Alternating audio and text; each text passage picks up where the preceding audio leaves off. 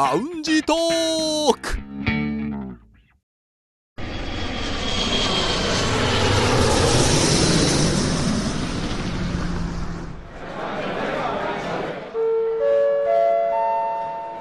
ラウンジトークよりご案内申し上げます。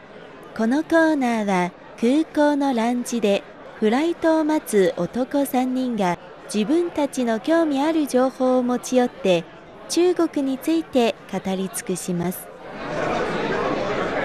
お今日珍しいですね。皆さんお酒のグラスが手元にありますね。カランカランいつもねカランカランカラン。いつもあの梅田さんも龍さんもねカレー食べてるのに。いつもカレー食べてたんですか？今日だけは珍しくお酒を持ってますけど、ねラウンジのね某某航空会社有名なカレーね。結構ね有名なんですよね。あれを食べたいからラウンジやっぱ絶対ね時間なくても行くっていう人もええ。いますので、今日はお酒ですよね。お酒ですね、はい。うん。さて北京在住の男3人が情報を持ち寄って中国についてああでもないこうでもないと語り尽くすコーナーラウンジトーク3連新です。今日の担当は龍さんですね。はい、えー私が気になる話題はこちらです。ミヤマグリーン北京で日本酒販売ブランドの発表会開催。日本の大手日本酒輸出業者ミヤマグリーンが主催する2019東イ三山記者発表会兼招待パーティーが12日北京のワンダビスタホテルで開催されました。同社のデビッド・シー代表取締役やボン南部美人上善水のことし水芸亀泉といった数々の日本酒トップブランドの社長らが出席しました。人民中国の15日付の記事です。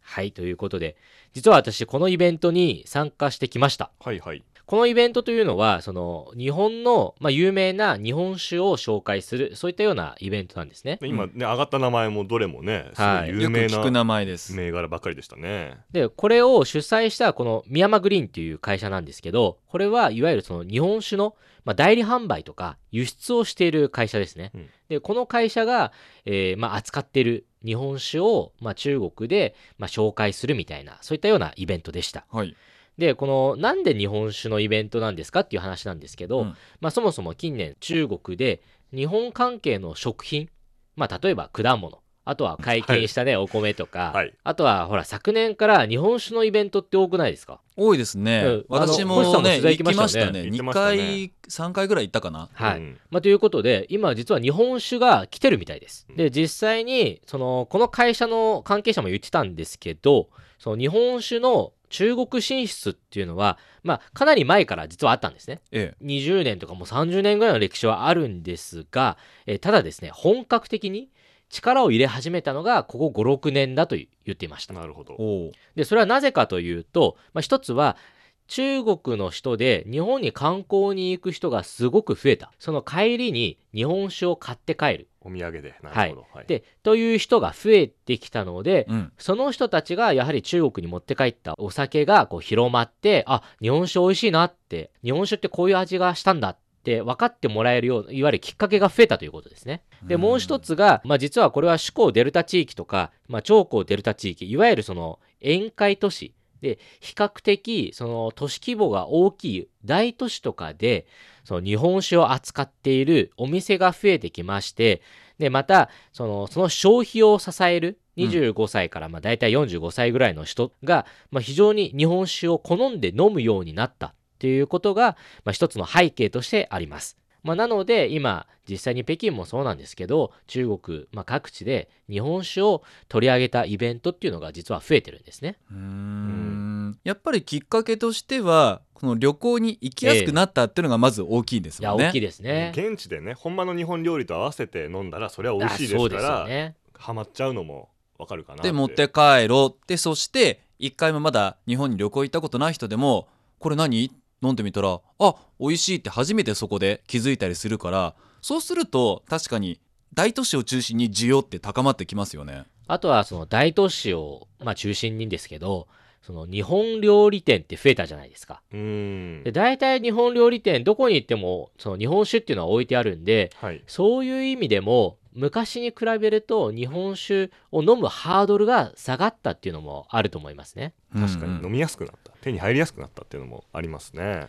まあ、で実際に私このイベント行きました。でイベントでもちろん紹介とかいろいろしてたんですけど試飲というのも実はやってたんですね。お。でこの6銘柄全部の試飲も行われてましてで、まあ、私は結構日本酒っていうのはよく知ってるので飲んでるのではい。まあ、非常に美味しかったんですけど、うん。じゃあ普通の中国の人はどういうふうに思ってるのかっていうことをええ。実は聞いてきました、おうおうまあ、いずれも例えば日本語は喋れない。うん。あるいは観光に行ったことがない、うん。まあ、ですとか、まあ、観光に行ったけどね長期滞在はしてないとかそういう人たちにいろんな話を聞きました。はい。でそこで、えー気がついたことあるいは感想というのをちょっとまとめて簡単に紹介しますね、ええまあ、一つ目は女性は割と受け入れていたというのが一つの、えー感じた内容でした。女性に聞いたらすごく飲みやすいですとか、まあ、さらっとした感じはええ。確かにありますからね、なんか結構受け入れ体制というか、うん。美味しいとか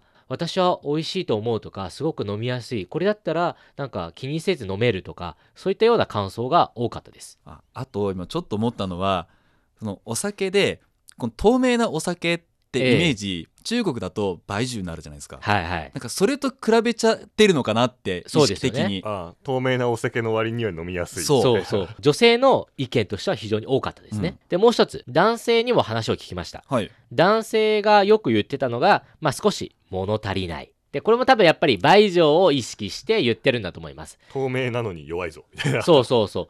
なので結構その6社の社長が来てたんですけど例えばもうちょっと度数高いものその中国市場向けに度数高いものをなんか商品として開発する予定はありますかとかそういう質問をする人たちもいました。日本人からしたらねなんだその質問ってええ。思うけど確かに中国にいると中国の食事をね見ているとそういう意見が出てくるのは、まあ、自然なことだなっていうふうには思いますね。でその質問をした人がいてでうん。私も聞いてたんですけど、えなんかこんなん聞いて大丈夫かなとか思うじゃないですか、うん、そしたらなんと回答がですね実はもう出来上がってますと。えそうなの？そう。えどこどこの会社ですか？これはボンです。お盆のの社長が言ってたんですけど、技術としてはもうできますと。で実際にそういうお酒もありますと。うんただそのこれから中国でどういうふうに中国の人にもっと好まれて飲まれていくのかっていうことについてはまあもっといろいろ考えていきたいとかだから技術面としてはもうできてるわけですよ。で、うんそしてやはりその中国市場はもう見てるっていうことですもんね完全に、まあそうですね。完全に中国市場向けなのかどうかっていうのはまあそんなに深くは話してなかったんですけどそのただもう技術面としてはいつでもできますっていうような回答だったのでそれを聞いた時はああだからこれからねその中国市場における日本酒のあり方っていうこと自体が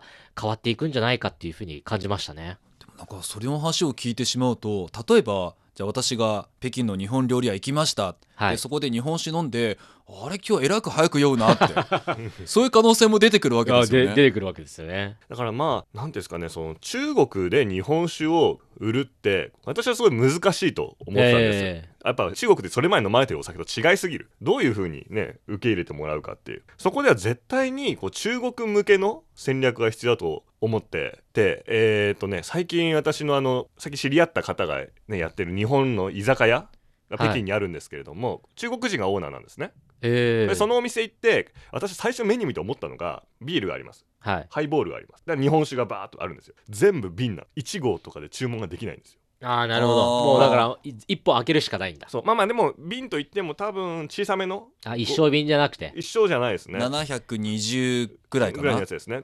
ではあるんですけど私はねその店長さんを呼んでアドバイスしたんですよ。これじゃダメですよと。もっとねやっぱ1合2合で飲めるようにしないと注文入んないですよって言ったら「いや梅田さんこれはもうこれでいいんです」と「なんでですか?」って周りを見てみたらみんなテーブルにその瓶を置いて飲んでるんですよ。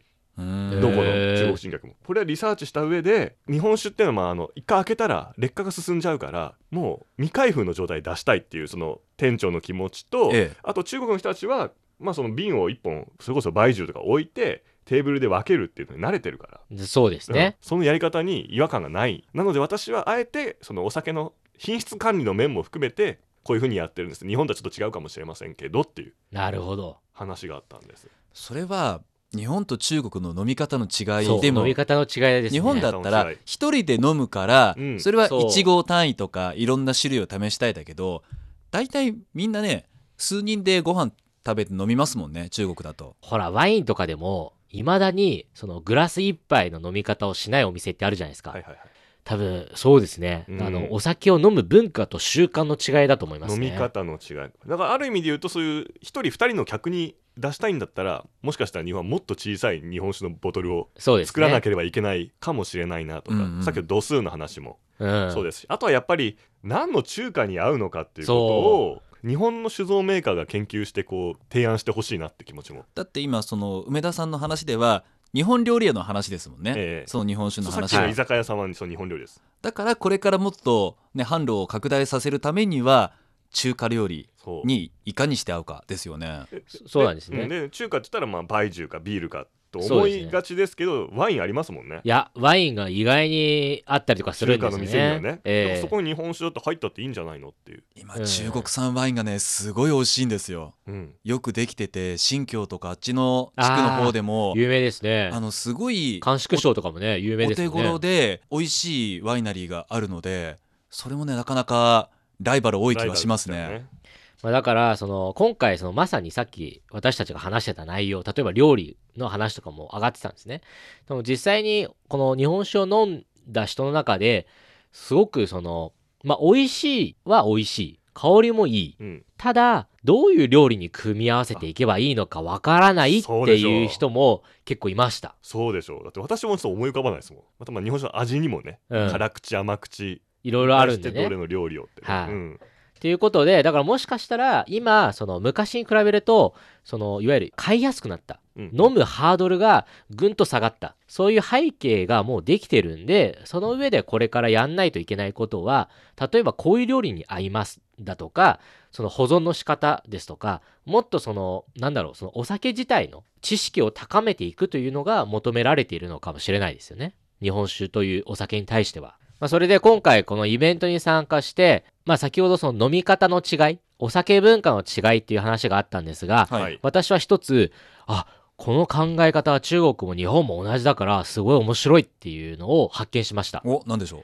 それは日本酒はいわゆるお酒としてはすごい、まあ、上品で一番最高のおもてなしのものだって言うんですね。日本から来た人の車掌さんたちは。うんうんうんでそれはなぜかというとまず日本の主食はお米お米もそのいいお米をしか使ってないうんで日本酒を作るときは。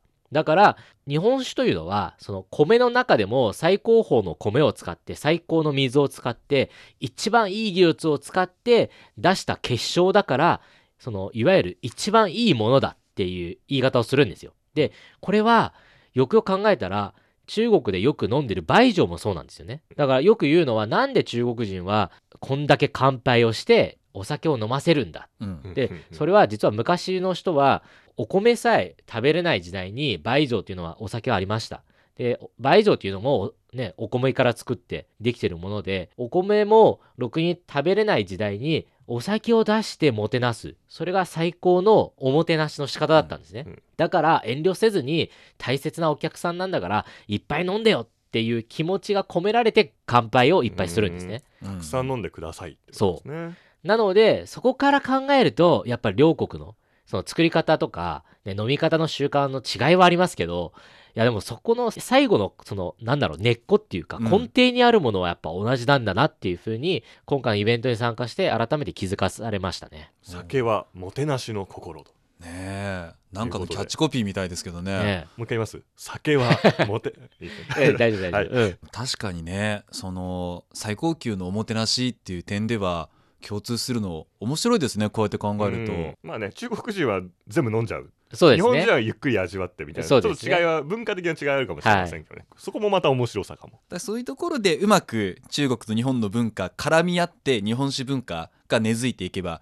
いいなと思いますよね。まあ、こういうね日本酒のイベントが中国でよく開催されるようになったじゃないですか。うん。今度はねぜひ中国の梅丈のいろんな銘柄を集めて 日本でこういうイベントができたら面白いかもしれないであすね。それあったらすごい私見に行きたいですね。うん もう本当に好きな人集まるでしょうねうん、会場すごいことになるんじゃないですか。もうどれも度数高いから多分入った瞬間に寄っちゃうぐらいの勢いじゃないですかね。バイジュの香りがしそうな会場ねいつか日本でそういう風景も見てみたいですね。